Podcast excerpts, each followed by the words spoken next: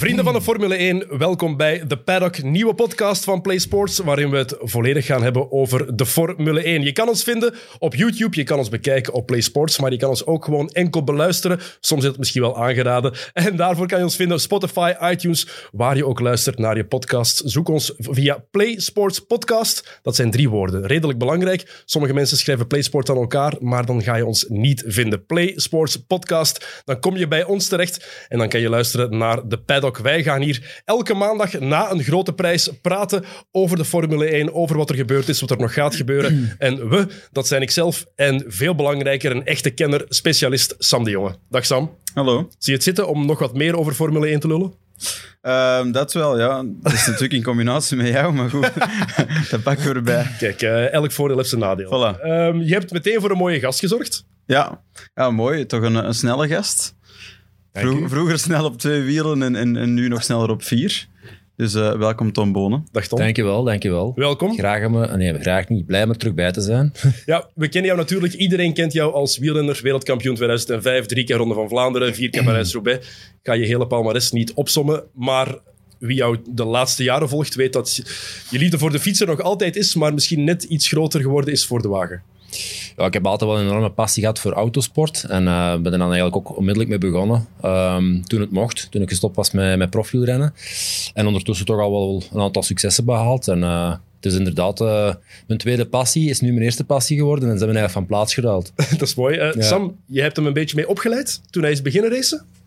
Ehm, eigenlijk in het begin niet echt, hè, want Nee, ja. Tom deed dus eh, zelf al, al, denk ik, deed al misschien tien jaar lang wel track days. Ja, ik heb altijd wel veel gereden. Dus ik, ik, ik deed alles wat, wat niet mocht. En eh daar was racen bij.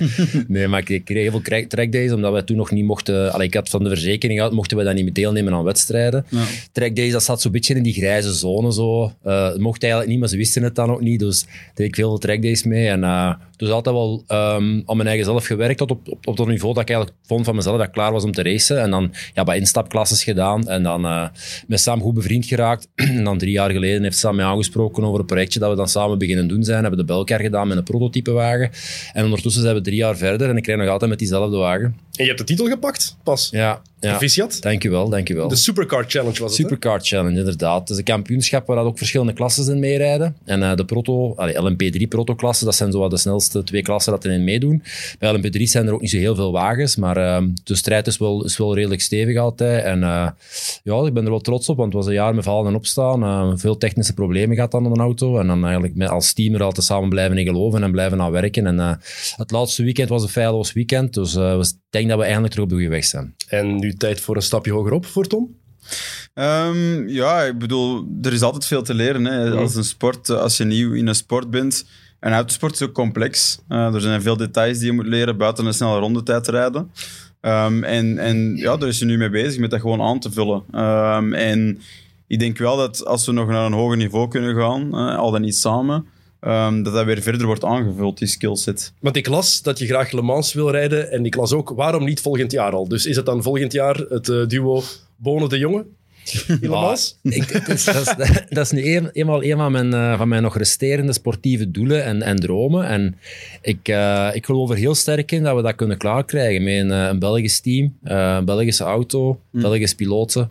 Ehm, eenmalig, tweemalig, driemalig, wie weet. Eh, waarom niet? Hè? Allee, het, is, het staat er, de doelen zijn er om na te jagen en je moet altijd hoog mikken in het leven. Absoluut. En Le Mans is denk ik ehm, voor het type rijder dat ik nog ben, want ik ben laat begonnen omdat ik een andere sport heb beoefend eerst, is het enigste, allee, het hoogst haalbare doel nog in de autosport. Dus eh, dat is eigenlijk logisch dat ik daar naartoe wil gaan. Mooi dat je nog eens uitlegt omdat ik eerst een andere sport heb beoefend. De meeste mensen Dat wisten weten dat ook nog niet. Dus allee, ik denk... eh, Ja, maar misschien dat de F1-kijkers dat niet weten. Hè? Wie is dat? Wie Ja, komt daar zit die praten? gasten eigenlijk te doen? Eh, maar die 24 uur, Sam, jij hebt daar de laatste maanden ja, wat pech in gehad.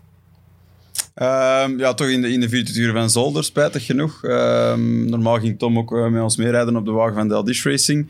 Maar er was ook het 2K wielrennen. Ja, die sport 2K waar Tom eh, ervoor in Ah, heeft gezeten. die sport, ja. Was ook wel, was ook wel leuk. Ehm, Was ook veel volk. ja, dus allee, ehm, ja, we hebben er pech gehad eh, met eh, een akkefietje op de baan, om het zo te zeggen. Dus eh, we waren de eerste tien uur aan het leiden. En is een van onze teamgenoten in contact gekomen met een andere wagen. die van, van Mark Goossens dan nog nota bene. Is het echt? Dus ja, dus erg spijtig. En de zesde keer dat wij met pech daaruit vallen nadat we aan het Leiden zijn. Het was eerst Leiden lange einde na korte, dus uh, ja, goed. Dat hoort erbij, dat is autosport. De mensen die jou nog niet echt kennen uh, als analist of als co-commentator, die mogen zich wel voorbereiden. Er gaan veel woordmopjes volgen. En de kans er is wel. ik probeer ze tegen te houden. Hoor. Dus allee, er is echt maar een, een, deel ervan dat naar buiten komt. Sam, het is sterker dan jezelf. Het is niet gemakkelijk. Nee, dat nee, weet je, weet je zelf ook. Oké, okay, we gaan het hebben over Formule 1. En ze zijn zeker niet allemaal goed. Nee, nee maar dat maakt ze eigenlijk... Dat is voilà. zeker een feit. De hoeveelheid maakt het dan wel weer interessant. ja. En we gaan het hebben over de Formule 1. Het is een uh, boeiend Formule 1 seizoen. Dat wordt al genoeg gezegd en geschreven. Het spannendste seizoen in jaren, zegt ook iedereen. Wat vinden jullie er zelf eigenlijk van voorlopig, van wat we al gezien hebben? Um, het is spannend geweest tot op het punt, denk ik, dat we... Ja, dit weekend is volgens mij wel wat duidelijker geworden dat, dat, dat Red Bull echt wel dominant is. Um, dominant is geworden ook dit jaar. Max zit daar met een, een, heel zelfzekerd gevoel gewoon maar Turks te draaien. heeft zich gisteren echt gewoon verveeld. Dat zag je gewoon. Die was gewoon zijn eigen... Die had zijn voorsprong uitgebouwd en heeft gecontroleerd op dat moment en dan gewoon binnengebold eigenlijk.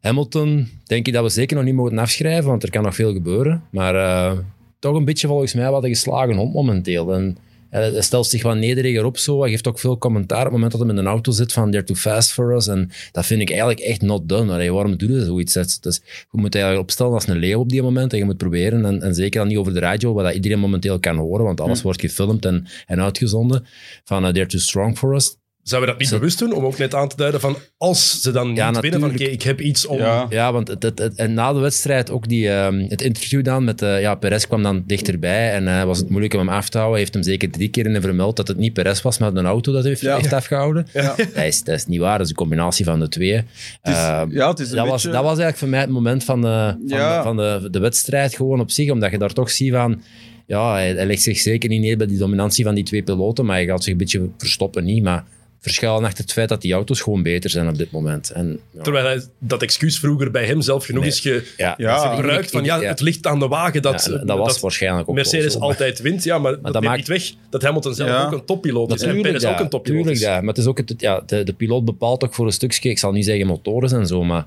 de setup van de wagen en hoe dat de wagen zich gedraagt op de baan is voor een groot deel ook te denken aan de ingenieurs en, mm. en, aan uh, de piloot op zich. En het is een teamsport, hè, dus het is waarschijnlijk een van de grootste teamsporten dat er is. Ja, het is, het is voor mij ook een beetje een, een doorzichtige manier van, van psychologische oorlogsvoering. We weten dat bij Hamilton, hij heeft die ervaring om dat te kunnen doen. Maar allee, hij, eigenlijk kan Max Verstappen dat even goed en hij is een pak jonger.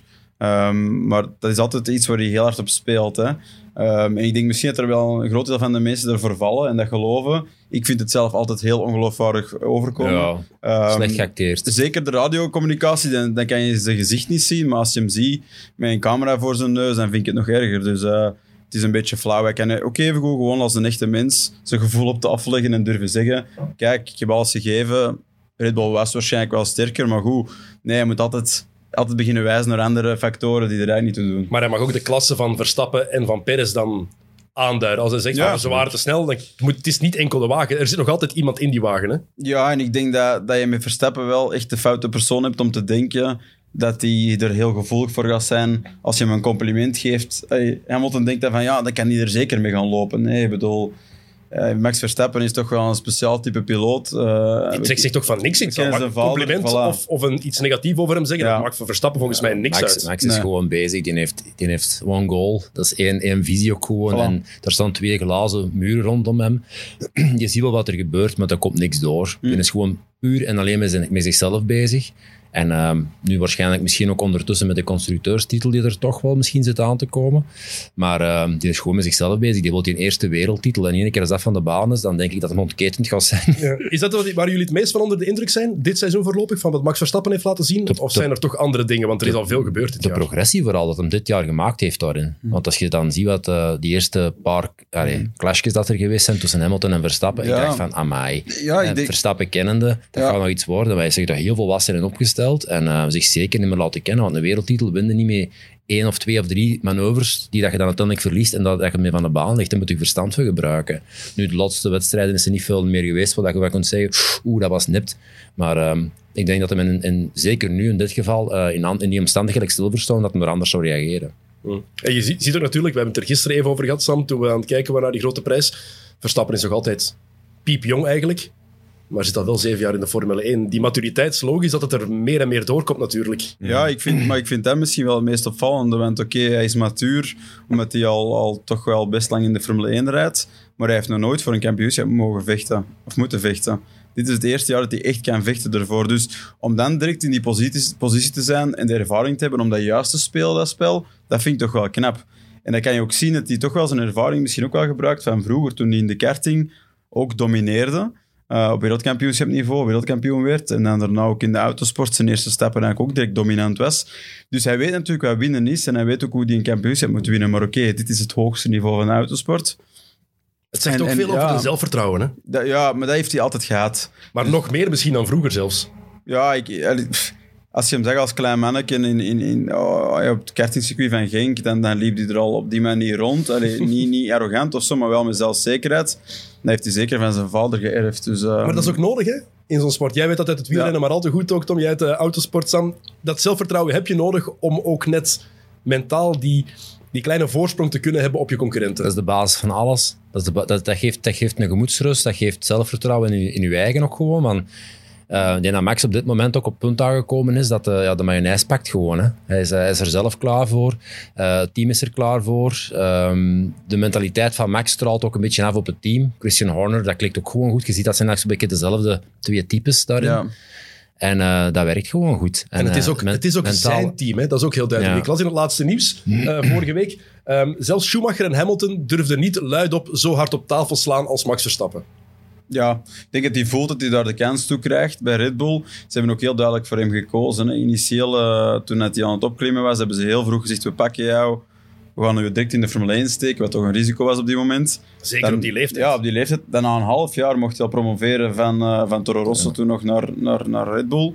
En heeft hij tijdens zijn eerste race gewonnen. Dus ik bedoel, dan creëer natuurlijk wel een bepaalde goddelijke status dat hij daarna heeft kunnen eigenlijk bevestigen, keer op keer.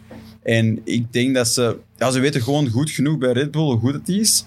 En ze kiezen ervoor om volledig erop in te zetten en alles erop te zetten. En dat is ook de reden waarom dat de tweede piloten bij Red Bull nooit hebben gewerkt. En uh, ze, ze, spelen gewoon alles op max en dat is waarschijnlijk hun beste kans. Ik denk niet dat het bij een andere team zo gebeurt. Want ja, oké, Mercedes is Hamilton. Maar ik denk dat het daar wel iets gelijkaardiger was qua middelen die ze kregen dan bij Red Bull het geval is. Het is echt alles is op Verstappen gefocust daar. Hè? Nog ja, meer dan bij Mercedes op Hamilton was. Ik denk dat het misschien minder uh, publiekelijk ja, uh, naar daarom, voren komt. Maar ik denk dat het wel bij ieder team zo is. En ik denk zeker bij Mercedes ook altijd zo het geval geweest is. Maar uh, ja, het geval Verstappen is inderdaad... Max is eigenlijk daar een halve team-eigenaar. en, en, ik denk dat de meeste beslissingen aan Max worden voorgelegd ook. Ik denk dat Perez er ook gekomen is in samenspraak met Max. En dat is ook een heel goede tandem. Die is nederig in, in, in, zijn, in zijn manier van teammaat zijn naar Max mm toe. Dat is niet iemand dat, dat de, de, grote woorden naar, naar buiten schiet. Alleen in de week heeft hij wel gezegd dat hij nog wereldkampioen wilt worden. Ja.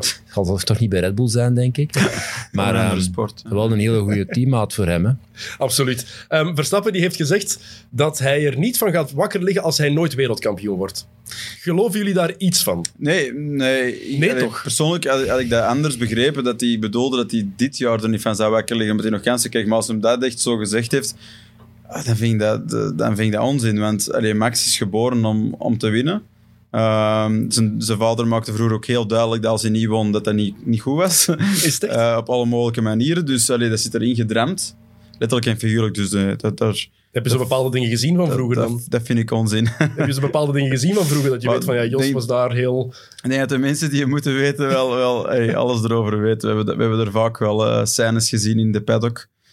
Um, goed, ja, dat zal een stukje bijgedragen tot zijn discipline van de dag. Maar, maar dat, okay. ik denk dat het ook niet evident is, want je hoort dat heel vaak, vooral eigenlijk in, in de VS, in de Amerikaanse sporten, de vader die dat dan blijft pushen, van de zoon moet groot worden, hij moet dit en dat kunnen. Maar je moet mentaal wel sterk zijn om daarmee om te kunnen en om geen degoed te krijgen van die sport, denk ik. Als je zo gepusht wordt van dat kleins af aan... Dat is in autosport echt ja. wel volledig aanwezig. Allee, Altijd. De droom, oh, de droom zit heel vaak meer bij de vader dan bij de zoon. In, in alle sporten is ja. dat... En dan zie je dat zo bij de karting, dat is heel grappig. Dan zie je die vaders met, met hun chronometer rondetijden nemen. Ze wegen dan 110 kilo ongeveer, hè, gemiddeld. En uh, zitten dan te roepen naar de zoon die dat toch niet kan horen, van je moet zo rijden. En vind ik altijd grappig. En soms roepen wij eens terug van, heb je zelf al ooit achter een stuur gezeten? Want waarschijnlijk niet. Allee, obviously niet, want anders zag je er waarschijnlijk niet zo uit. Eh, nee, ik bedoel, dat, dat zie je echt wel heel vaak. Dat is eigenlijk wel, wel schrijnend, maar deel van die sport. Voor de, Dus de, volgens Sam wegen alle vaders 110 kilo. ja, alle In de karting. de kartingvaders. Kartingvaders. Ja. Misschien wielervaders niet, maar...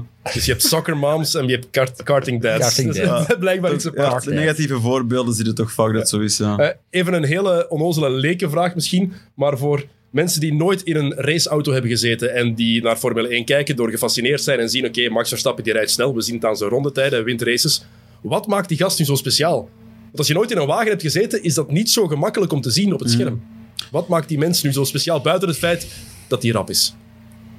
Ja, voor, voor mij persoonlijk is dat gewoon... ehm en ik denk dat Tom dat zal erkennen, is gewoon het gevoel dat hij heeft. Hè. Ja, is- dat, is, dat, is, dat is een gevoel dat hij heeft ontwikkeld omdat hij vanaf zijn vier jaar in een kart zat, in alle mogelijke omstandigheden, vier keer per week.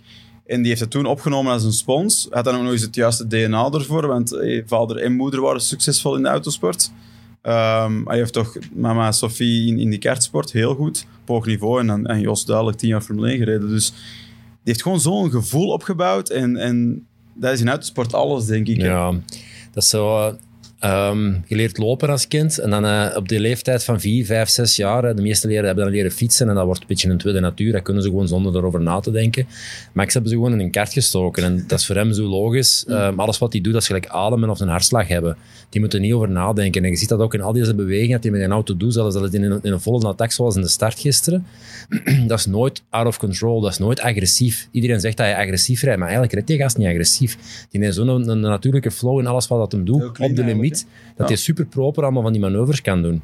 En ehm, dat is gewoon iets dat er is ah, inge- ingedramd van, eh, van kinds af aan en dan wordt dat Ja. gewoon een tweede natuur. Die start gisteren was wel indrukwekkend, hè? want eigenlijk Ja. de grote prijs van Mexico stelde weinig voor. Enkel hebben de niet heel veel En dan De start en de het even, het even denken van Perez gaat Hamilton nog pakken, maar Ja. dat was eigenlijk alles. Maar die Ja. start was En dan- redelijk en indrukwekkend. Hoe hij daar nog voorbij raakt, Maar voorbij die ja, Mercedes-muur eigenlijk. Zeker, in die positie dat hij zit met een voorsprong, heeft hij eigenlijk alles kwijt te spelen. En dan in de Hamilton daar berekender te werk zou gaan. Niet, om, niet door zijn leeftijd, Maar- niet door zijn ervaring, maar puur door wie hij is. Net, net dat wil dan ook Dat zeggen, als je dat aan Max vraagt, Ja. voor Max was dat waarschijnlijk zelfs niet tricky of gevaarlijk. Oh nee, dat was gewoon ruimte genoeg. Ja, En dat is, dat is de tweede natuur. Dat is van kinds af aan zoveel gereden hebben. En natuurlijk, ja, niet iedereen kan dat, niet iedereen heeft die mogelijkheden om dat te doen. Maar als je dan talent hebt en je krijgt die mogelijkheid om zoveel uren Mm. daar een tweede natuur van te maken, dat je dan niet meer moet... Dat die hersenen gewoon zeggen, nee, dat was, dat was plaats genoeg, dat is logisch. Nee, nee, ik had nog ruimte over. Terwijl Ja. dat voor de buitenwereld is van, oh, fuck, je is weer leider in het WK, waarom doe je dat? Want hij durft echt super laat op die rem gaan staan. dan, Ja, die eerste bocht. de moeilijkheid is meer van niet laten durven remmen. Want bedoel, dat is Ja. waar we elke ronde mee bezig zijn als Laat, racepiloten. laat remmen durft iedereen, maar er goed doorkomen. Ja, maar plus Sommige, ook, sommigen geraken er ook ze niet zijn op die manier nog nooit bij die eerste bocht geweest. Ja, Ik bedoel, normaal komt uit de laatste bocht en bouw je snelheid op. En, en hoe je dan bij de eerste bocht komt, oké, na een tijd heb je visueel een idee waar je Ja. moet remmen. En dat is, een, dat is een stuk visueel met referentiepunten en een stuk gevoel.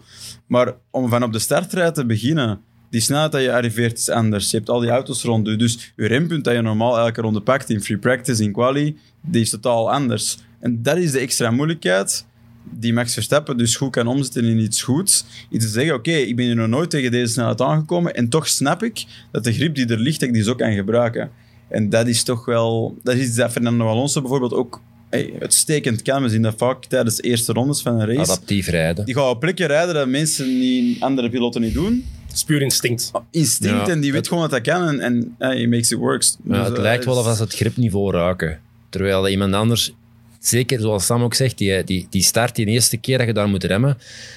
Iedere mens op de planeet, zelfs die Formule 1-piloten, hebben er een veiligheidsmarge dat ze inbouwen. Ja. En de rondes erop verschuift die op en wordt die veiligheidsmarge kleiner omdat ze die grip kennen. En dat, dan verandert dat niet zo heel veel meer. Hm. Maar die eerste ronde is dat anders. Want je komt daar op, op een, een lijn aangereden waar dat je niet weet waar, waar ligt de grip, hoe ver kan ik gaan, hoe warm zijn mijn banden. Ehm, want het is een nieuwe band waar dat je meestal mee start. Je hebt één opwarmrondje gehad. Dat is allemaal nog allemaal een beetje tricky. Ja. Dus, en, en dan toch daar op die limiet gaan, dat is, ja, het lijkt, zeg het, het lijkt wel of ze me dat aanvoelt, want je weet het niet. Hè. Op het moment dat je remt, dan heb je, geen, ook, hè? je hebt geen herkansing. Ja, het hè. Ja, natuurlijk. Op het moment dat je zo laat remt, heb je geen herkansing. Dan moet het erop zijn. We hebben En het gezien in, in Baku, was het, Ja. denk ik, dat, dat eh, Hamilton zich verremt bij de herstart. Eh, Verstappen Ja. die blaast zijn, eh, zijn band daarop. ja. En het was de kans voor Ja. Hamilton Ja. om, om uit te lopen. Maar, maar kijk naar Ricciardo gisteren. Ik Ja. bedoel, ook een goed voorbeeld. hè. ja, is dat aan de Die binnenkant. is aan de binnenkant, aan de vuile kant, maar ook, dat is ook info die je hebt. Dat zijn ook dingen die je weet. Ehm, Maar de omstandigheden zijn altijd anders, snap je? En, en als je tegen natuurlijk zo'n snelheid aankomt, is het niet zo makkelijk om te zeggen ah, ik heb gisteren dat gedaan, dus dat moet werken. Ik bedoel, we spreken over snelheden, bijna 300 km Ja. per uur bij de start ook. Ja, bedoel, het gaat over centimeters soms. Hè? Absoluut. Als jullie trouwens eh, wat achtergrondlawaai horen, wil ik even vermelden, ze zijn hier buiten aan het werken. Dus wij horen dat hier heel hard. Wij- ik weet niet of wij dat door de micro's komt. Wij zijn niet aan het Wij zeker niet. wij, zijn, wij zijn niet aan het werken, zijn hier buiten aan het werken. Dus als u iets hoort, onze excuses daarvoor. We kunnen die mannen moeilijk vragen om te stoppen. Die hebben ook een, eh, een ding te Ik doen. zeg, stelletje arbeiders. We zijn aan het opnemen, we zijn aan het praten over Formule 1. Het is goed geweest. Ehm, ja, buiten die start, die goede herstart ook van Max Verstappen. Het enige wat mij nog is opgevallen is dat het vieren voor Checo er achteraf een klein beetje over ging. Ja, met alle Ja, respect. Was blijkbaar, was blijkbaar wereldkampioen geworden eh, gisteren. Die vader ook, die aan het vieren was. Dat was prachtig. Ja, die, we zijn er nog tegen elkaar van. We hopen dat hij zelfs hier niks krijgt. Eh De anti, karting, dad, de karting anticlimax. dad. De karting dad. Ja, de karting ja, wegelijk. Eerlijk, ziet er wel zo'n beetje Ja. uit. Maar ehm, ja, dat is natuurlijk dat temperament, het Zuiders temperament, wat ik, wat ik wel ook mooi vind om te zien. Maar het was misschien wel lichtjes ongepast. Omdat, mocht u nu nog de race hebben Ja, gewonnen tot daar Dat wordt toe, er ook hè. gewoon zo... Dat, dat wordt verwacht ook gewoon. Ja, hè. misschien wel. Zuid-Amerikanen en eh, ik vind dat gewoon geweldig. Voor het eerst op het podium, Ja. mooi. Maar dat, dat ze hem dan op de schouders eh, En ook de pakten. manier waarop dat dan eh, de arena werd gebruikt eigenlijk als podium en iedereen wordt erbij betrokken, terwijl dat waarschijnlijk de meeste andere circuits hadden dan zo het podium, de VIP staat daarvoor. Of, Ja, ja. En met niemand wordt, hier wordt echt het publiek bij betrokken. Ik vond dat wel echt gewoon voor te zien. Het was eigenlijk. overdreven. Als, als, als nuchtere Vlaming denk je Ja. van, oeh, hè, moet je daar... En ze hebben, Ja. ook veel, ze hebben ook veel in beeld gebracht. Ja, ja, heel veel. En hij, hij had dat ook wel graag, maar dat was wel schoon Maar daar, daar durven ze inderdaad chauvinistisch zijn. Ja, hè. ja, ja. Ook met de blauwe vlag zagen we dat er heel snel Ja. werd gereageerd. Dat is Ja. Sergio Perez. Dat waren allemaal supporters dubbele was. Ja, voilà. Als die in de buurt kwam, die, en ze waren ook heel fel aan het vlaggen. Hè? Die blauwe vlaggen, Ja. dat was niet gewoon even laten zien. Heel hard aan het zwaaien. Ja, de laat die vlag, ja, passeren. inderdaad. eh, wel cool, cool. Of er ook over. Maakt niet uit hoe je het wil zien, hoe ze het podium opkomen. In Mexico komt die wagen uit zo'n gat eigenlijk naar boven. Ja. En Max Verstappen die zat daar als een baas. Ja, voet- Oh, They see me rollen. maar echt, die zat daar echt als zo'n baas naar boven te komen. Ja, Ja. ik ben hier klaar. Ik Een Hollander op de tuningbeurs. hè. Echt, Ron brak nog een beetje zo'n beetje van opposites op de achtergrond of zo. Maar, ja, Maar ze brengen, ja, ze brengen de show, hè. ja. Dat Maar vind ik. Dat was het eigenlijk, hè? de grote prijs van. Mexico City. Meer viel er in mijn ogen niet echt over te zeggen wat daar allemaal gebeurd is. Nee. Ehm, ja, het is Verstappen tegen Hamilton natuurlijk. Het moet toch leuk zijn voor Hamilton, een gast die zeven keer wereldkampioen is geworden, die geen echte uitdaging meer heeft gehad sinds Rosberg in 2016. Het was dan ook zijn eigen ploegmaat. Het moet toch leuk zijn, ook al staat hij achter, om nog eens die, die uitdaging te hebben. Eindelijk iemand die probeert om hem te kloppen, of die hem kan kloppen. Ik ben er wel overtuigd. Ik denk dat het eh, een beetje dubbel is, want hij is dat niet meer gewend geweest. Eh, een eigen ploegmaat die dat komt tegenwringen, zoals Rosberg toen, dat, is ook wel wat logischer, want je zit met dezelfde auto te strijden. Dat dat vervelend is, maar ehm, ik denk dat op dit moment zo aangekomen is op het punt van, shit, ik heb hier eigenlijk al mijn troefkaarten op tafel gelegd en het werkt niet. En wat moet ik nu gaan doen? Tijd om zijn eigen zelf terug moet gaan bedenken voor de eerste keer in heel lang. En ehm, ja, dat kan nog altijd. Hè. Het blijft Hamilton. En eh, het is een fantastische piloot die al eigenlijk in alle omstandigheden eh, WK's gewonnen heeft. Als super dominant zijn, als een uitdager. En nu wordt hem zelf uitgedaagd. En dat is de natuurlijke gang van zaken in het leven en in het sportleven, zeker. Ehm, en ik vind, ja, ik vind het interessant om, om af te wachten hoe dat het gaat aflopen. Puur hypothetisch. Stel je voor dat Verstappen het dit jaar pakt. Hamilton verliest nog eens een rechtstreeks duel, een rechtstreekse strijd. Die wereldtitels die Hamilton gewonnen heeft de laatste jaren, hoe moeten we die eigenlijk naar waarde schatten? Omdat ja, die, die challenge was er niet echt. Mercedes was als wagen gewoon te dominant voor de andere wagens. Maar je kan niet ontkennen dat Hamilton gewoon een wereldcoureur is. Anders, anders word je ook geen zeven keer wereldkampioen. Nee, en, en dat is misschien een beetje het contradictorische van dit seizoen, is dat hij eigenlijk waarschijnlijk zijn beste jaar aflegt sinds, sinds, Ja. eigenlijk, sinds Rosberg zeker, en misschien zelfs al van voor Rosberg. Ehm, nee, ik vind dat je dat wel naar waarde mag schatten. Het is nooit gemakkelijk. Hè? Ehm, maar dat is nu eenmaal hoe die sport werkt. Je, hebt, je kan daar een mechanisch of eh, technisch voordeel hebben. En elk team heeft dezelfde boek eh, met regels en je maakt een auto met het budget natuurlijk dat je hebt en de resources qua personeel enzovoorts dat je hebt. Dat is nu eenmaal die sport. Ik bedoel, we moeten dat niet gaan vergelijken met, met atletiek of met puur fysische sporten. Ehm, dit heeft, ja, hier komt mechaniek bij te kijken en, en er zal altijd wel een team zijn met voordeel. Dus, maar ja, allee, als je dat snapt, dan moet je accepteren dat dat zo is. En, en dat vind ik niet dat Hamilton daar dan de schuld van moet krijgen. dat Tuurlijk niet. Maar da- daarom vraag ik het, omdat er net heel vaak die nadruk heeft- wordt gelegd op die wagen. Mercedes was te Ja. dominant. Ja, maar hij en heeft het is dan zelf- moeilijk in te schatten welke zelf- waar dat Hamilton daarin Ja, de beslissing genomen om van McLaren naar Voilà. Mercedes te gaan. Toen hij dat- wereldkampioen was. hè. toen hij wereldkampioen was, wat dat toen eigenlijk een, eh ja, dat geen achtergoede team was, maar een team waar er nog heel veel vraagtekens bij stonden. Ja. Ehm, zelfs Schumacher heeft er niet veel aan kunnen veranderen. Hamilton komt er dan bij en hij heeft eigenlijk wel mee voor het succes gezorgd wat, dat- wat dat Mercedes momenteel is Ja. en is geworden. Eh, dus ik denk niet dat de twee zonder elkaar hadden gekund. Absoluut niet, want het is een sport, het is een combinatiesport. Je, hebt, je hangt af van je materiaal. En materiaal is waarschijnlijk in geen enkele sport zo belangrijk als in de Formule 1. Maar dat materiaal komt er ook maar omdat er budget is, A. En B, omdat er iemand is dat, dat kan vertalen naar de ingenieurs Ja, wat er nodig is. Die, De ingenieurs regelen, die lezen alleen maar het reglement en die gaan kijken hoe, hoe, hoe grijs kunnen we dit maken. Niet wit of zwart, maar hoe grijs kunnen we dit maken. En dan hebben we een, piloot nodig die dat vertaalt ook naar, eh, naar de echte behoeftes dat de piloot heeft om op de baan te gebruiken. Het is ook moeilijk om in te schatten, want zeker tegenwoordig vinden we het allemaal des te leuker om te zeggen wie de GOAT is, wie de beste aller tijden Ja. is. Die gesprekken worden in elke sport meer en meer gevoerd. Maar in de Formule 1 is dat misschien wel moeilijker dan in welke sport dan ook, om dat effectief goed te beseffen, om tijdperken te vergelijken. Omdat je moeilijker kan inschatten hoe belangrijk is die wagen nu echt geweest, hoe belangrijk is de piloot geweest. Ja, ik denk bijvoorbeeld in, in, in basket wordt er denk ik veel naar statistieken gekeken en naar punten in een bepaald seizoen enzovoort enzovoort. Ik denk inderdaad dat dat in Formule 1, ja, je wint geen punt meer voorbij te steken, dus het is enkel de win die telt en dan misschien de poleposities en dan kampioenschap. Dus die drie, die drie factoren. Maar ik denk dat voor mij persoonlijk kijk ik mee naar wie was iemand als piloot, hoe uitstekend was die, hoeveel aandeel heeft hij gehad in het succes van een team, zoals Michael Schumacher bij Ferrari bijvoorbeeld. En hoe was die dan buiten de auto? Ehm, en daar vind ik toch nog wel een groot verschil tussen bijvoorbeeld Ayrton Senna, wat echt een figuur was, een persoonlijkheid. Hamilton probeert het zeker te zijn. Ehm, Want je kan de cijfers van Hamilton niet negeren. Hè. Het is Die- nee. indruk, indrukwekkend. De meeste overwinningen, de meeste voilà. Het is, als je dat gewoon gaat Dus gaat puur als piloot wel, Ja. oké, maar er zijn ook veel meer races per seizoen Klopt. in vergelijking met vroeger. Dus het is zo moeilijk om echt te gaan vergelijken.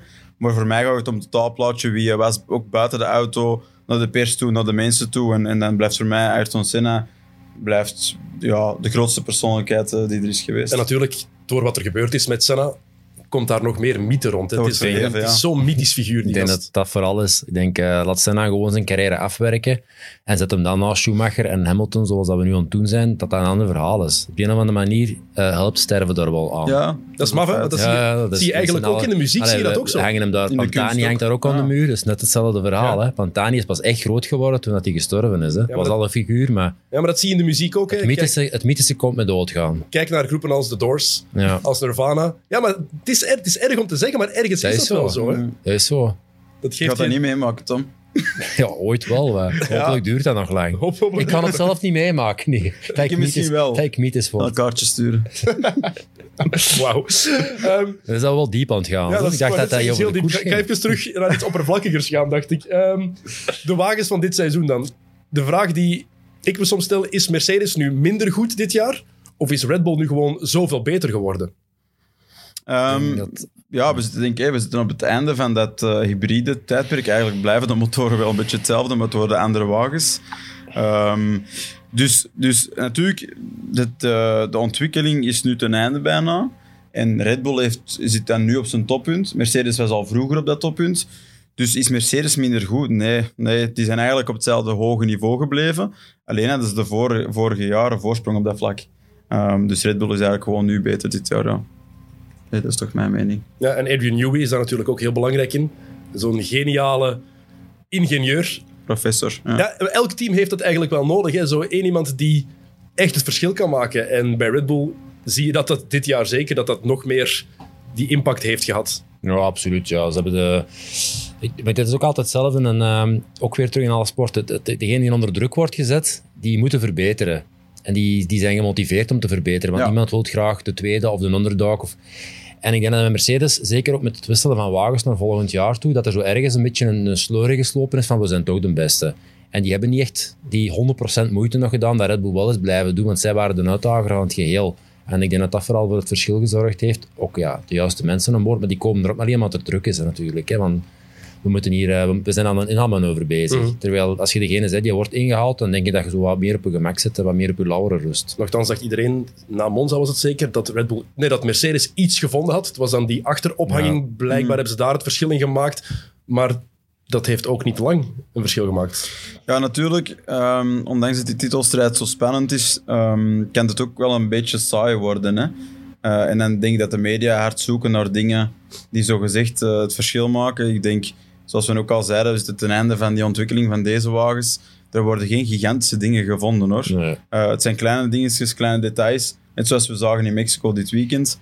Maar natuurlijk, als je twee wagens hebt die zo dicht bij elkaar zitten en twee piloten die zo, zo dicht bij elkaar zitten op hetzelfde niveau, dan maken die kleine details dus verschillen. Dat zijn die, die marginal gains die het verschil maken tussen kampioen worden en, en niet kampioen worden. Maar mechanisch gezien wordt er, wordt er geen grote vooruitgang meer geboekt. En wat we ook gezien hebben natuurlijk dit jaar, ehm, wat je niet vaak ziet bij Hamilton, dat hij toch wel een paar foutjes maakt. Het is zoals zo de vlekkeloze piloot vaak, misschien ook als hij de foutjes maakte, werd daar minder op gehamerd, omdat er te weinig concurrentie Ja, was. voilà. Als je kijkt wat er dit jaar gebeurd is van de baan in Imola, eh, waar die herstart in Baku die hij verpest, dan die crash met Verstappen in Silverstone, wie zijn fout dat was, volgens de eh, wedstrijdleiding, is dat dus de schuld geweest van Hamilton. Hè? Officieel. Ja. Ja, Dat hebben zij geoordeeld. Of dat zo is, ik heb er ook wel een mening over. Vertel maar, daarom allee, zit je hier, Sam? Net, net zoals we in, eh, in Monza... Maar nu had je het over eh, Silverstone. Silverstone. hè. Ja. Dus ik bedoel, het zijn twee gelijkaardige gevallen, vind ik. Ik denk dat degene die de move maakt, die dus eigenlijk achter, achter de andere rijdt, eh, is, is voor het grootste stuk verantwoordelijk dat die move lukt. Ja. Ehm, in Silverstone was dat Hamilton. Die maakte de move. En hij had ook kunnen stoppen met die te maken op een bepaald moment. Dat heeft hij niet gedaan. Dus dat de schuld naar hem gaat, vind ik logisch. En in Monza was het omgekeerd. Dat was Verstappen achter Hamilton.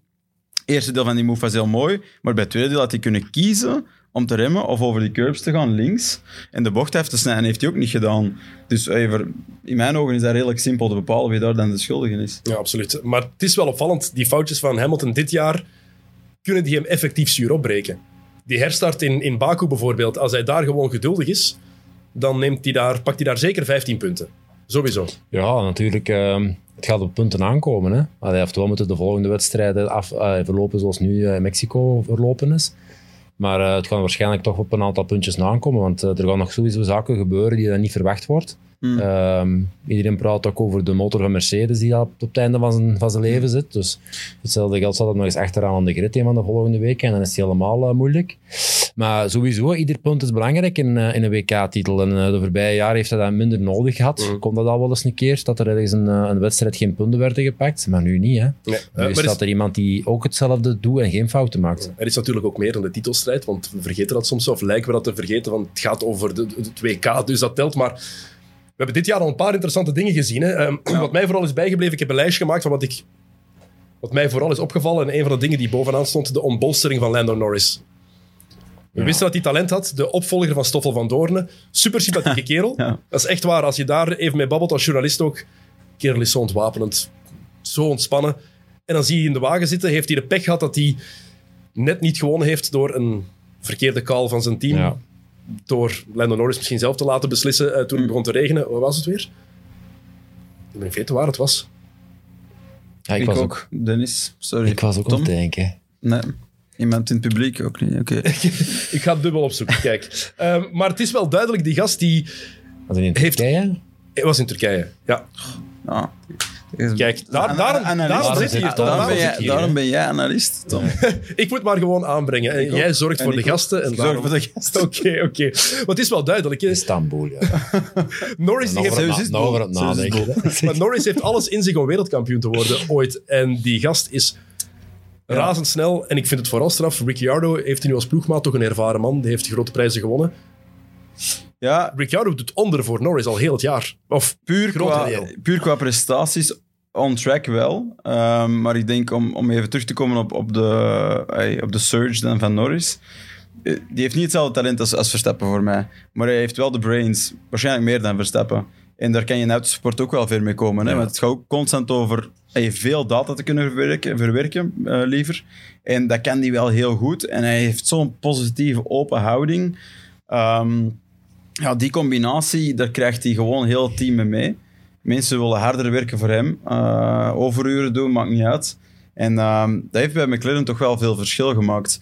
Dan wat betreft Ricciardo denk ik dat Het is een ongelofelijke piloot. Dat blijft zo. Ja. Maar het is echt niet zo gemakkelijk om jaar na jaar, of met twee jaar ertussen bij wijze van spreken, van team naar team te springen. Mhm. hè? Eh, en hij heeft het altijd gedaan. Dus ook wel ergens een moedige keuze.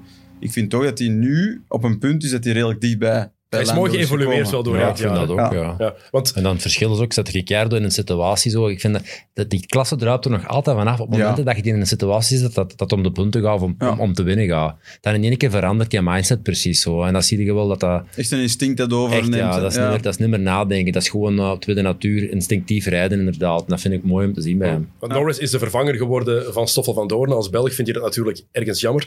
Maar is het erg om te zeggen dat ik dat misschien wel begrijp van McLaren, dat ze die keuze gemaakt hebben? Norris is jonger. Mm. Is een Brits dat ook nog? Oké, bescherming van Zack Brown, dat helpt ook Ja. natuurlijk, de teambaas van McLaren. Maar als je ook ziet, ziet op de baan, ja, die progressiemarge lijkt gewoon groter te zijn dan bij Van Doorn het geval Dat was. is Of zie een ik dat compleet verkeerd? Halve Belg ook, hè. Ja, eigenlijk is het zo. Ja. Als we dan de halve Belg van Max Verstappen en een halve Belg van Lando Norris, als we die samenvoegen, dan hebben we eigenlijk een Belg. in de Wat doen we dan met de halve we hebben- van Lance Stroll? Maar die is minder waard Ja, ja. misschien. Die, die kunnen we, 1. Ja, maar die kunnen we er buiten We laten. hebben maar één nodig. Dan hebben we wel een goeie, hè. Ja, Lance Stroll die crasht in de, in de kwalificatie na vijf minuten, dus die, mo- die mag het... Ja, trouwens. Wat, Allee, was, wat was hij eigenlijk aan het doen? Ja, allee, Is een radio aan het verzetten? of hij, hij was, hij, was, ja, hij was iets aan het doen op zijn Ja, stuur. ja. Ehm, insteken. andere post, andere post aan het kiezen. Ja, misschien Ja, maar dat was echt raar, hè, want die ging- die ging Dit echt-. Ja, Sam die ging echt naar buiten om, om zijn naam op te plakken. En dan was hij zo nog aan het prullen zo. En dan in één keer had hem door dat het te ver zat. En dan was hij hem kwijt. Ja, voilà. Het vreemde was, hij zat überhaupt al op de foute lijn. Hij zat op het veld ja. toen hij hem op de gas ging. Eh, toen als die auto één keer uitbrak, was hij duidelijk met iets anders bezig op zijn stuur. Dan kan je dat gewoon niet vangen. Nou, was hem Ehm, twee keren zo. Wat? wat? Ja, ik vind het de meest ongeïnspireerde eh, piloot in de, op de huidige grid van de Formule 1. En, ehm, en Nog ik, minder dan Mazepin? ik vind hem eigenlijk nog wel erger dan Mazepin. Maar Mazepin die horen we dan gelukkig minder. Ik zou eigenlijk liever Eh. met Mazepin hier gaan drinken dan met Lance Stroll.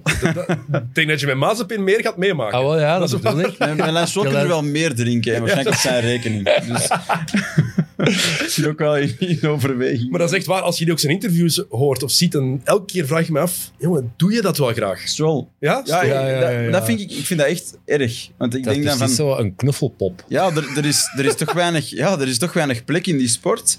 En, en dan wil je toch echt, als je er iemand ziet zitten, dan, dan moet hij echt branden van vuur om te zeggen, ik wil er komen. En inderdaad, je denkt inderdaad bij Lens altijd, wil liever op stand zitten. Dan denk ik, doe het alsjeblieft. Zeker als zoon Ja. van, als je vader de eigenaar is van je team, ik zou dan denken, oké, nog meer die drang Ja. hebben om te bewijzen van, ik ben niet gewoon... Hmm. Allee, vieze papa Maar- die hier komt zitten. Hij had dat wel, vond ik, maar nu niet meer. Nu niet meer. Ja, het is- Maar het gaat, het gaat is- moet denk ik wel ja, een verschil eh, Ja, ik vond wel dat hem... opmerken, denk ik, tussen het feit dat hij wel op zich best getalenteerd is. Ja, die kan rijden. Ja, want we zien rijden. dat niet echt. maar dat is het erge, omdat- daarom, dat is het Ja. erge net. hè. Voilà, dat is het erge. Hè. Mocht hij nu het geïnspireerde nog hebben, gecombineerd met zijn talent, Tot vorig jaar was er zo een kanteling gaan, dat de mensen dat ook echt zagen. Ja. Van, ja, eigenlijk doen we dat. Dus zijn we te vroeg mee geweest met ons oordeel. Ik kan echt wel een stukje rijden. Maar nu, ik weet niet wat er gebeurd is, maar het is inderdaad wat gelaten zo. En, het is zo van, ja, het is ja, goed. Het is goed gelijk dat is. zit. Terwijl dat Ja. je dan net op die moment, dan, dan begint het examen pas. hè. Als je daar gekomen bent op dat punt van, oké, ze hebben het nu, we hebben, we Mm. hebben een auto die mee kan, die competitief is, dan moet, dan moeten proberen te scoren. Hè. Zijn we te vroeg in ons oordeel over Mazepin? Want dat is ook iets wat vaak moeilijk in te schatten is. Hoe goed is een piloot in een supertrage wagen? Want het is heel Ja. duidelijk, de twee Haas-bolides die Ja. hebben eigenlijk geen plaats op de Formule 1 Nee. dit seizoen. Nee, nee, dat klopt. Maar oké, als we dan even kijken naar bepaalde prestaties tussen eh, Schumacher en, en Mazepin. En, en sorry, Schumacher staat voor mij ook niet bovenaan het lijstje van grootste talenten.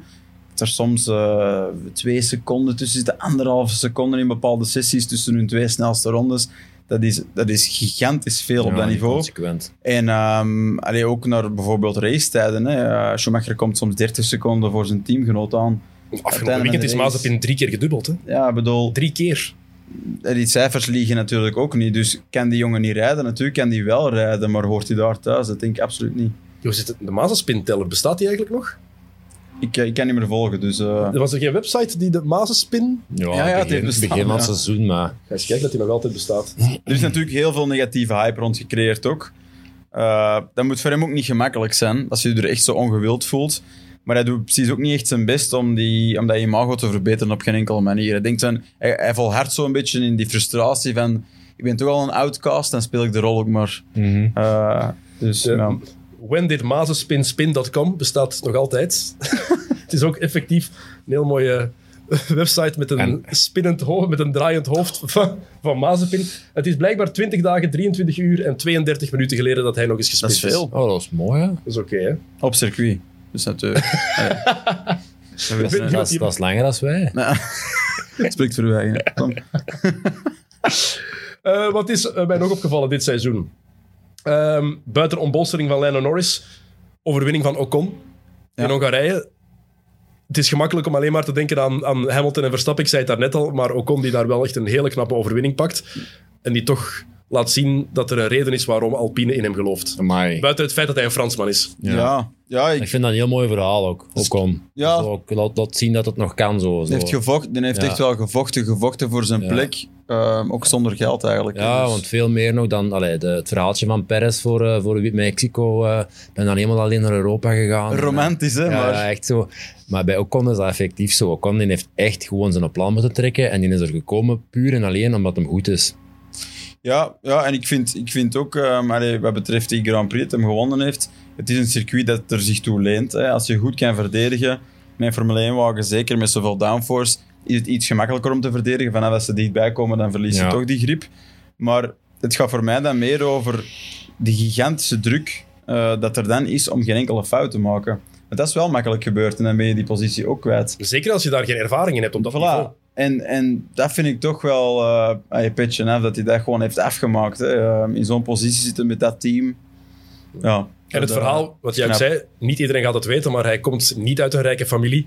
Hij is eigenlijk veldrit geweest met zijn ouders, met de, met de camper eigenlijk gewoon overal altijd naartoe gereden. Zijn ouders hebben daar loopbaanonderbreking voor gepakt of zoiets, denk ik, of job opgegeven had ik Ja. gelezen of zoiets. Het is echt een waanzinnig dat het nog kan, dat je niet per se een rijke sponsor moet hebben om er toch nog door te komen.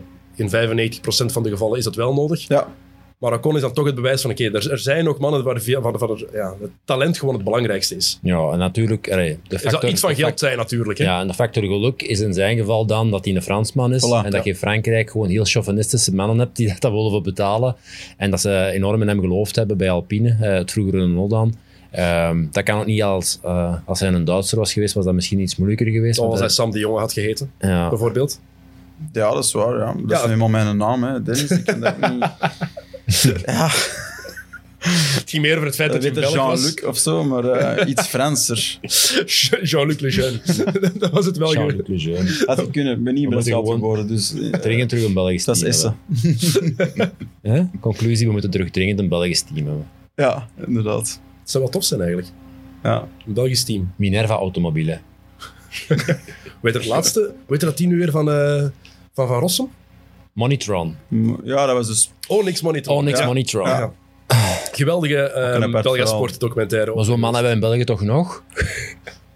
Dus eigenlijk moet Markoeken gewoon kampioen worden met Anderlecht. Dan Anderlecht verkopen en dan beginnen met de Formule 1 team. En ook hetzelfde terug, zo, die Moneytron kleuren. Even succesvol. Dat was echt dat was pijnlijk. Heel pijnlijk. Wel, wel mooi, mooie Een Belgisch heel mooie Bel ja, Ja, ik heb ook van de journalist gehoord. Ik heb van de journalist ook gehoord die het gemaakt heeft van... Ik heb nog nooit een interview met iemand afgenomen waarin er in zo'n korte tijd zoveel sigaretten werden gerookt. van Rossum was hij blijkbaar echt aan het, aan het Ja. paffen gelijk zot. Dus, maar ja, Jean-Pierre van Rossum. Eh, wat is nog opgevallen? Eh, de poleposities van Leclerc in Monaco en Azerbeidzjan. Redelijk onverwacht voor een Ferrari-team waar we... Want we hebben een preview gemaakt ook. Voor dit seizoen hadden we denk ik niks verwacht van Ferrari.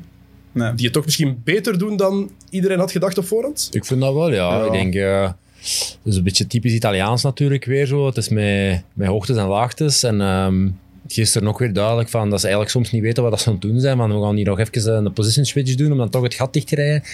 Veel te laat, niet goed geluisterd. Allee, er is nog altijd wat nodige drama bij. Maar ik vind wel dat je kunt zeggen dat het ehm, veel beter is dan verwacht. En eh, dat het ook veel rustiger is dan verwacht, eerlijk gezegd. Dus, Nu nog. Ja, maar Ja. Wacht, wacht tot die volgend jaar een goede notto gaan hebben. En, dan begint de, span en de spanning begint zich nu ook al op te bouwen tussen Sainz en, en Leclerc. Want is daar echt Ja. een nummer één? Ik, ik had altijd gedacht Ja, dat, dat- het Leclerc was. Dat, dat was Leclerc hè, met voorsprong. Eh, Ferrari die, die hebben hem al heel vroeg vastgelegd. En te zeggen, oké, we geloven in jou, we geven nu een meerderjarig contract.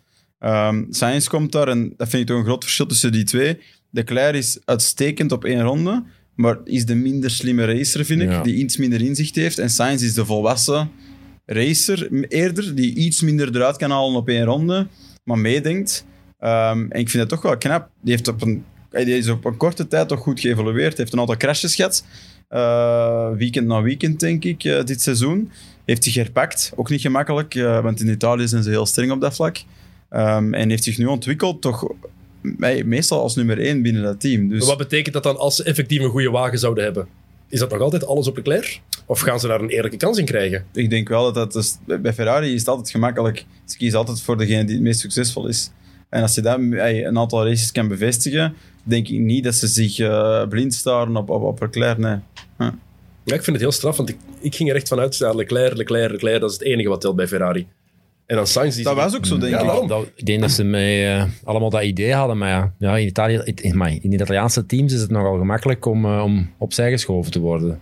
Hm. Dat is met alle sporten, dus ik denk dat dat daar gewoon inderdaad uh, het succesverhaal wordt, um, wordt bekrachtigd. Dus degene die goed is, die gaan ze proberen zoveel mogelijk te helpen. Ja. ja. Geen succesverhaal dit jaar. Het drama in Spa. Ja, dat was misschien wel het ergste wat er, wat, er in, wat er dit jaar gebeurd is. Ja, ik was zaterdag daar. Ik ben naar de kwalificaties gaan kijken. Dus ik ben nog bij de, geluk... iets gezien? Ik ben nog bij de gelukkige geweest. Ja. Ik heb Norris erin afgehaald op de radio. Ik zat daar in de tribune. Um, ik kan u wel zeggen, ik begrijp het wel. Ze. Dat was echt, op een bepaald moment kwamen er zo twee, drie auto's tegelijkertijd ja. door. En dan zagen je gewoon zelf in de tribune 15 seconden niks. Dat was gewoon een zwembad dat ze door vernevelden voor iedereen. Dus er werd zoveel water omhoog gegooid. Dus als je daar met een vol veld moet doorkomen in de start, dat is blind. Dat is gewoon blind. Dat is een volledige ronde blind. Maar ik denk niet dat dat het probleem is. Dat, ik denk dat iedereen er wel begrip voor had dat er niet gereden werd. Het was meer de, ja, de dat ze gewoon niet vroeger beslist hebben om ja. niet te rijden. Dat ze maar, effectief op zondag die drie rondjes hebben laten doorgaan. Ja, en, en, en ook... Bedoel, of twee rondjes, wat was het? Het was twee officiële ronden inderdaad. Ja, dus twee de, vliegende, vliegende ronden. Maar ja, je moet ook ronde. zo bekijken. Allee, stelt u nu voor dat ze niet gereden hebben, dat ze daar lang mee gewacht hebben, dat snap ik. Het was te lang. Hè? Ja. Maar dat er dan geen vergoeding terugkomt, of dat er dan, kijk, zeggen mensen uh, naar volgend jaar toe, of zo, dat er ergens iets van een tegemoetkoming is. Maar de Formule 1 werkt zo, uh, het circuit van Spa betaalt aan de Formule 1 om naar daar te komen. Mm -hmm. En het circuit van Spa moet dan geld terug binnenhalen ja. met de ticketverkoop. Dus het circuit van Spa, en dat zijn eigenlijk wij ook allemaal, die worden gewoon genaaid, vol en back, door de Formule 1. Tuurlijk. In dit geval. Formule 1 zou moeten zeggen, kijk, dat is aan ons nu om onze verantwoordelijkheid erin te pakken, want we hebben de fans nodig. Mhm. Mm -hmm. En die zouden iets moeten doen, maar je kunt het circuit dan niet verantwoordelijk stellen, want dan, dan is je mm -hmm. daarmee rijden. Nee. nee, ik vind wel dat ze, wat ze hadden kunnen proberen, is gewoon ja, rijd dan 20 ronden achter de safety car. Tegen dat tempo is er geen probleem. Hebben mensen ja. tenminste iets gezien. Ja, maar, ja, ja, maar ook al weet je dat Met alle respect, Sam, als jij in het publiek zit en je zit, al, over, je zit al zeven uur lang of zes uur lang in de regen op je campingstoeltje of op, een, op een, zeil op de, in de modder en je ziet je achter een safety car, dat tien ronden, denk ik ook, is, is dit het? Ja, maar het is toch wel beter dan niks zien rijden. Zo'n carnavalsparade. Zo. en bedoel, naar een rivier staan kijken, dat is niet interessant. Nee, maar dat is het ding net. Ze hadden gewoon vroeger moeten beslissen, oké, okay, ze, ze, hebben zoveel middelen om, het, om, te zien hoe het weer gaat evolueren. Ze wisten dat het niet beter ging worden. Maar Spa is, nu wel zeggen, redelijk speciaal. Hè? Ik bedoel, dat is echt een microklimaat. We hebben er zelf al uh, een weekendje meegemaakt ja. dat, de baan weggespoeld was. We waren toen daar. Hè. We toen hebben één vrije training gereden ja. en toen is dat onweer losgebarsten. -huh. En uh, vier uur later in één keer was de baan weg. Het is ongelooflijk hoe hard dat daar kan regenen. Ja. Maar um, ik, ik, hoop dat ze daar nu ook wel lessen aan trekken. Van, mm. kijk, niemand zit te wachten op een, een Formule 1-auto die dat dan in de regen 10 seconden trager is dan in droog. Maakt die auto een pak trager, maar zorg ervoor mm. dat die kan rijden als het regent. Maakt smallere regenbanden. Uh, laat, laat, die mensen met een andere diffuser rijden. Een echte regenkoers bijvoorbeeld. Ja. Maar zorg dat, die, kunt zitten zorg dat die auto aangepast is om een zulke... Want een auto kan erin rijden. Het probleem is gewoon dat hij veel te veel water omhoog smijt. Ja, zeker met deze banden die ja. nog meer water doen opspatten. De okay, wagen die lager is. Zijn, er zijn situaties waarin dat die mannen moeten pitten van een regenband in, in wedstrijd. En dan gaat dat niet. Hm. Maar als je echt een regenkoers hebt, zoals in Spa, ik denk dat er wel eens moet over nagedacht worden. Is er, is er simpel iets te doen met een andere diffuser en ja, met, met een, een, echte regen-regenband? Ja. Dat je echt in een regenkoers mee moet rijden, dat er geen kans is op droog weer. Ja, want dan bijvoorbeeld een uur gehad dat ze even uh, het park niet open was, dat ze hun aanpassingen mochten doen en dat je dan inderdaad een kortere race hebt. Dat moet um, ook kunnen, hè? Ja, want allee, ik zag heel veel online, ook natuurlijk de typische keyboard warriors. Ja. En van ja, en een foto posten met hun eigen motto op circuit op een of andere trackday. Ja. ja, wij rijden wel als het regent. Ja, een motto heeft ook geen downforce. Dus allee, als je een beetje iets snapt van racen, dan weet je dat dat niks met elkaar te maken heeft. En een rallywagen ook niet. Ik heb en er, werd dan ook gezegd, dus, allee, er werd dan ook gezegd, vijf jaar geleden in Brazilië hebben ze wel in de regen gereden. Ja, ja maar de wagens zijn niet meer die van vijf jaar geleden. Andere banden ook. Ja, want alle piloten nu zijn pussies en vroeger niet. Ik bedoel, die piloten één kiezen dat zelf niet. Of als ze mogen rijden of niet. En, en sorry, dat is echt onzin. Hè? Ik bedoel, als, je, als wij met de normen, met onze proto, in Spa rijden en het begint hard te regenen, dan weet je dat dat gewoon niet te doen is. Je begint echt te varen op het water. Hè. Tegen 250 is dat geen leuk gevoel. Nee. Ehm, dus Op het moment dat je banden en asfalt niet meer raken, dat kun je niet veel. Dan mag je er nog insteken wie dat je wilt en Ja. niet veel te zeggen. zijn. Dat gebeurt dus met je auto 20 keer op een rondje. We zijn ook geen kapitein. Dus, ja. Ik bedoel, allee, ik ben, jij kapitein? Allee, Op de Rode Zee. kapitein Tom. Ik heb direct een, de foto gepost van mezelf in Parijs-Roubaix in de regen. En ik heb ook gezegd van, wij rijden wel. Ja, maar ik had ook niks anders verwacht. Natuurlijk heb je dat gedaan, maar altijd logisch. Met die downforce op die fietsen ook. Jij, zo'n- jij wordt ook een Ik ben kei. mijn, ik ben mijn eigen downforce. Oh, dat, zijn er, dat, zijn er, Jij wordt ook een kei. dat zijn er 62 seconden, Sam. dat, is, dat is te veel. Dat is echt te veel. En wat wel frappant was, je hebt al gezegd, die supporters die daar een hele dag zitten Ja, dat en die niet meer vergoed worden. Maar wat ik vooral niet snap, ik ben na twee uur weg, hè. Als ik twee uur in de regen zo zit en het ziet er slechter uit en je ziet het, het gaat niet beter worden, de kans is klein dat er gereest gaat worden, dat die allemaal zijn gebleven. Of dat er zoveel volk is gebleven. Maar niet iedereen is zo flauw natuurlijk, Dennis. Dat is waar, ehm, absoluut. Ik ben dan ook een basketter. hè, dus. Het zijn die zaalsporters. binnen, hè. Ik Het bedoel, zijn die zaalsporters, hè. De zaalsporters, hè. Nee. Ik zou niet weg. Drie, Hoewel vier, jaar, vier buiten gespeeld. Vier jaar alleen maar buiten gespeeld. Maar het is wel... ah, het is toch zot dat die gewoon effectief zijn blijven wachten. En dan moeten die naar huis en dan, is nog moet, het mooiste En dan moeten ze en dan moeten ze nog Ja. weg kunnen Ja, uit dat, Spa. ja, Dat komt er ook nog eens bij. dat lukt dan ook niet goed, hè? Nee, want dat contrast was dan weer gigantisch met Zandvoort de week erna. Ja. Nieuwe grote prijs. Niet gemakkelijk op zich om te bereiken. Prachtig geregeld. Allemaal goed. Hoe kan het dat Zandvoort dat in één jaar meteen in orde Maar- brengt en dat ja. het in Spa elk jaar opnieuw chaos is? ja, ik denk dat dat, dat, dat heel, een heel pijnlijk contrast is voor ons als Belgen. En het mooiste circuit ter wereld en we kunnen altijd wel blijven roepen. Maar misschien steunen we zo iets te veel op enkel dat. Hè, van het is het mooiste circuit, dus iedereen zal het wel goed vinden. Als je naar Zandvoort kijkt, het is, een, het is echt uniek. Hè, want Mhm. wij racen er soms. Zelfs tijdens een raceweek voor, voor ons is het moeilijk om op vrijdag of zo binnen te geraken op het circuit. Dan- Er is een rond punt vlakbij. Daar sta je dan meestal in de file, soms voor een uur. Dat ze daar de Formule 1 hebben binnengekregen, heel dat circus en dat goed hebben geregeld. Dat is, dan denk je toch weer dat is iets dat Nederlanders kunnen en, en waar België toch niet, allee, België Ja, niet even goed in zijn. Ja, inderdaad. Maar het verschil is ook wel dat in Nederland, eh, ik zal zeggen, uit een, een top 100 van Nederlanders, er waarschijnlijk 50 man al meegeholpen heeft. Met allemaal de juiste invloeden en, eh, ja, dat is een feit. en eh, de decision makers die waren allemaal aanwezig op iedere vergadering. Dan gaat dat, hè. Ja. Allee, Ja, dat is als wel wij hier in België iets moeten regelen voor de autosport, dan moet je eerst 27 verzoekbrieven indienen. Ja, En dan zijn, er, dan, zijn, dan zijn er van de 600 mensen die in die straat wonen, is er één en die zegt, ja, maar mijn papegaai moet om 9 uur 's morgens eten. En die, die heeft niet graag dat er lawaai is. En dan is dat van tafel geworpen. Hè. Dus dat is ook een beetje het probleem. Hier, we luisteren altijd naar iedereen en iedereen mag zijn mening zeggen. Maar in Nederland hebben ze toch wel redelijk op tafel geslagen. Hè, want er was heel, ook heel veel tegenwind. En die hebben gezegd, nee, Ja, gaat- de koning- gaat door. Gaat door. ja het Koningspaar die stonden daar gewoon onder het podium.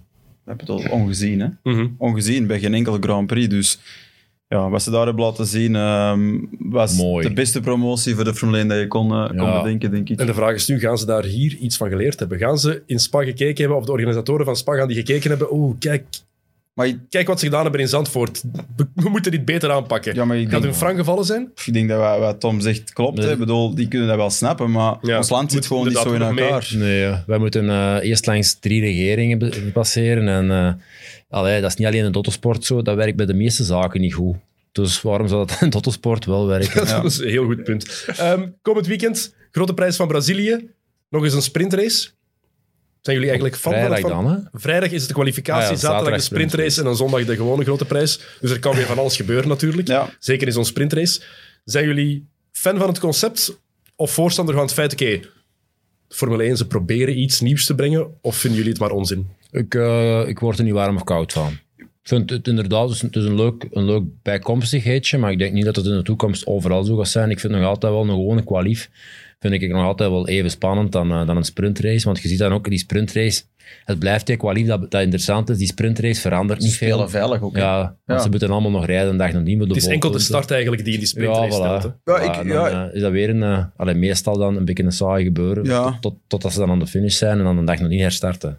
Ik vind de reden waarom dat ik het deels interessant vind, maar dat is om, misschien om de foute reden dan, is gewoon dat ze beperkte vrije training hebben. Ja. Ze maar één vrije training, een park Vermeer dat veel sneller eh, in voegen wordt gesteld, dus waardoor ze minder nog kunnen aanpassen aan de wagen en dan gaan ze meer met een berekende gok richting, eh, richting de race. En dat vind ik wel dat je zag dat teams niet zo uitermate goed voorbereid zijn, Ja. wat een beetje spanning kan geven in zo'n race. Maar ik denk dat er wel andere oplossingen zijn. Ik bedoel, de, de kwalificaties waarbij dat iedereen één ronde krijgt, bijvoorbeeld. Dat zou ik willen terugzien. Ja, Dat zou toch prachtig zijn? Ik bedoel, Super Bowl. de Superpole in de 24 uur van Zolder hebben we dat ook natuurlijk een totaal ander niveau. Maar ik wil maar zeggen, Dat vind ik ook wel leuk. de, de spanning ervan om te weten dat je één ronde hebt, je rijdt buiten, je komt over de lijn, je moet zien dat je banden in, in het juiste window zijn qua temperatuur. En je hebt één ronde om het te doen, dus je kunt niet zeggen, ik kan nu dat proberen en de volgende ronde dat. Dat, dat zouden ze moeten terugbrengen. En denk dat dat, op zie je ook kicken. soms verrassingen bij heel goede piloten die toch breken onder die Ja. druk. Ja. Want je hebt maar één kans en dat wordt in één keer een heel ander gegeven dan drie of vier kansen hebben op een kwalief. Ja, scheelt veel. En eh, ik vind dat ook altijd wel, eh, wel leuk. Gaan ze dat durven? Zouden ze dat durven in de Formule 1 zoiets terugbrengen? Maar of je zoiets moet brengen? dat bijvoorbeeld, eh, ik zal zeggen, de top 6 of top 5 of top 10 zelfs, maar je moet dat niet bij iedereen doen, maar Nee. gewoon zo de Super Bowl s'avonds, vrijdag of zaterdagavond, Super Bowl, come on, beste 10, doe het maar eens, laat maar eens zien wat je kunt. Op een super softband of zo. We geven het nog door. eens. We Dat is het door. Het Ja, maximaal dat je een auto kunt halen. Zo. Eh, grote, prijs van, fuel. de grote prijs van Brazilië is natuurlijk ook wel de grote prijs van Max Verstappen. Die heeft daar bijna keer. altijd al goed gereden. Ja. Drie keer gewonnen al of zo. heeft daar ook dat, een paar jaar geleden dat fantastische manoeuvre gedaan in de regen. Ah, hij de controle over zijn wagen compleet verliest en die toch nog recht krijgt. Dat was toen nog in de, in de, toen hij nog enkel in de vrije training Dat was, reed, eh, denk ik, voor Toro Rosso. Ja, En dan heeft hij die race daar gehad, waar, de, waar dat hij als enigste de regenlijnen Ja. nam. En iedereen naar huis reed. Ehm, ja, het is weer zo'n heel technisch circuit. eh, met heel veel ja, banked, banked eh, corners. ehm, dat is ook vaak slecht weer, hè? Mhm. Ja, vaak zegt weer die wisselende, wisselende omstandigheden waar die goed in is. Is dat Sao Paulo of wat Dus- dat? Ja, Ja. Ja? ja. Ja het, is, het is een heel mooi circuit, Ben een heel leuke sfeer. Ben ik nog geweest en toen regende het ook trouwens. Maar gewoon. Oké, bedankt. Was dat in de vorige sport dat jij deed? Dat je Nee, nee, Heb je, dat was, je hebt een dat andere was, sport gedaan. dat was in mijn tv-carrière. Ah, TV-carrière. ook nog gedaan, is... als kind. Het gaat als, als kindacteur. Kinderster. Kinderster. Niet. Ja, wat, eh, wat krijgen we? Eh, gaat, het, eh, gaat de voorsprong van Verstappen uitlopen volgend weekend? Of eh, gaat Hamilton eens terug kunnen prikken? Nou, ik denk, eh, realistisch gezien eh, is de kans heel groot dat Max gewoon terug gaat winnen. Ja, ik denk ik ook. Ehm, ik denk dat we de tendens dit weekend gezien hebben voor de rest van het jaar. Ik zie niet snel dat er nog een verandering in komt. Natuurlijk, ja, eh, wedstrijdsituaties kunnen altijd onvoorspelbaar zijn. Dat ze elkaar nog eens een keer gaan aftikken, wat ik niet verwacht. Tot de Wolf heeft het wel al gezegd. Hè? Als het spannend blijft, dan verwacht ik dat ze elkaar er nog af gaan Of tikken. dat Bottas Hamilton Max er eens aftikt, hè, per ongeluk. Per ongeluk. Ja. Wat hebben we trouwens nog niet over gehad. Bottas, hoeveel pech heeft die gast eigenlijk? Oh, dat is echt- dat is die echt, verdient dat ook Die verdient niet, het. Ja, dat is zo... Dat, dat wil niet lukken. Ja, en dat is ook echt altijd zo kloten gewoon. Zo, Ja. niet? Want die, op zich deed hij een, heeft hij een heel goede start gedaan. Dat was gewoon, ik denk de enigste mogelijke manier om te... En dan toch weer zo juist die Ricciardo dat hij nog aantikt, weet niks. Ja, het tikt zo dat, dat ongeluk een Ja. beetje aan. maar Het is een uitstekende piloot. Eh, het is soms moeilijk om dat te zien in het daglicht van wie Hamilton is en al Mm, zijn overwinningen. Maar je niet vergeten dat toen een Mercedes koos om Bottas aan te trekken naast Hamilton, dat zij vonden dat dat de twee beste piloten waren om bij dat team te zitten. Allee, die hebben assessments gemaakt van alle piloten. Eh, dat wordt toch wel een, een beetje vergeten, maar ik vind dat wel... Ik apprecieer die gast wel. Ik ook. Eh, hey, dat is echt niet zo gemakkelijk, de job dat hij doet. Ehm allee, Zeker je als je mag ook weinig bent. winnen, hè, dus het is ook helemaal niet zo... Ja, maar ook dat polrondje, jongen. Heb je dat nog eens teruggekeken? Ja, ja. Dat was zo zuiver. Ja, Dat is ja, gewoon heel heerlijk. zuiver. want het is echt een hele goede piloot. En omdat hij ja, Dat er ligt nummer op, twee is eigenlijk naast Hamilton, naast zo'n kampioen als Hamilton, wordt het vaak wat vergeten dat Bottas gewoon effectief echt gewoon nu een hele goeie is. Hè? Oké, Mhm. Ja, klopt. goed. Mannen, ik denk dat we, dat we rond zijn. Grote prijs is voor volgende Ja. week, Tom. Bedankt dat je tot hier wou komen. je graag mag nog gedaan. altijd eens terugkomen een van de komende weken als je nog eens zin en tijd hebt. Dat is goed. Maar je moet je wel naast Sam zitten, dus Ja. denk er eens over na of je die woordmopjes nog aan kan. Nou, ik kan, eh, kan er al even tegen. En, Ja. eh, ik heb, ik heb, ik heb Al zijn een, haar wel verloren ik heb ervan. een maar- enorme buffer opgebouwd. Dat is Orien Helm altijd. Dat is Orien Helm. Ja. Sam, merci. Jij bent er eh, volgende week terug bij. Ja, Want volgende week zitten we hier weer. Dan zit Gert Vermers in die stoel. Ik verwacht wat goede persoonlijke anekdotes over Gert. Jullie hebben al genoeg naast elkaar gezeten. En ik, ik doe een gepast hemd aan. ik wou net zeggen, ik denk dat we allemaal een heel kleurrijk hemdje moeten aandoen. Ehm, dat is voor volgende maandag. Dan is er een nieuwe aflevering van The Paddock. En de grote prijs, Formule 1 van Brazilië, kan u natuurlijk ook volgen op Play Sports. Vrijdag, zaterdag en zondag gaan we die helemaal omkaderen. En maandag zitten wij hier weer om te babbelen over alles wat de Formule 1 te maken heeft, wat er gebeurd is, wat er nog gaat gebeuren. Genoeg om het over te hebben. Bedankt voor het kijken of voor het luisteren. Heel graag tot, graag tot volgende week. Salut.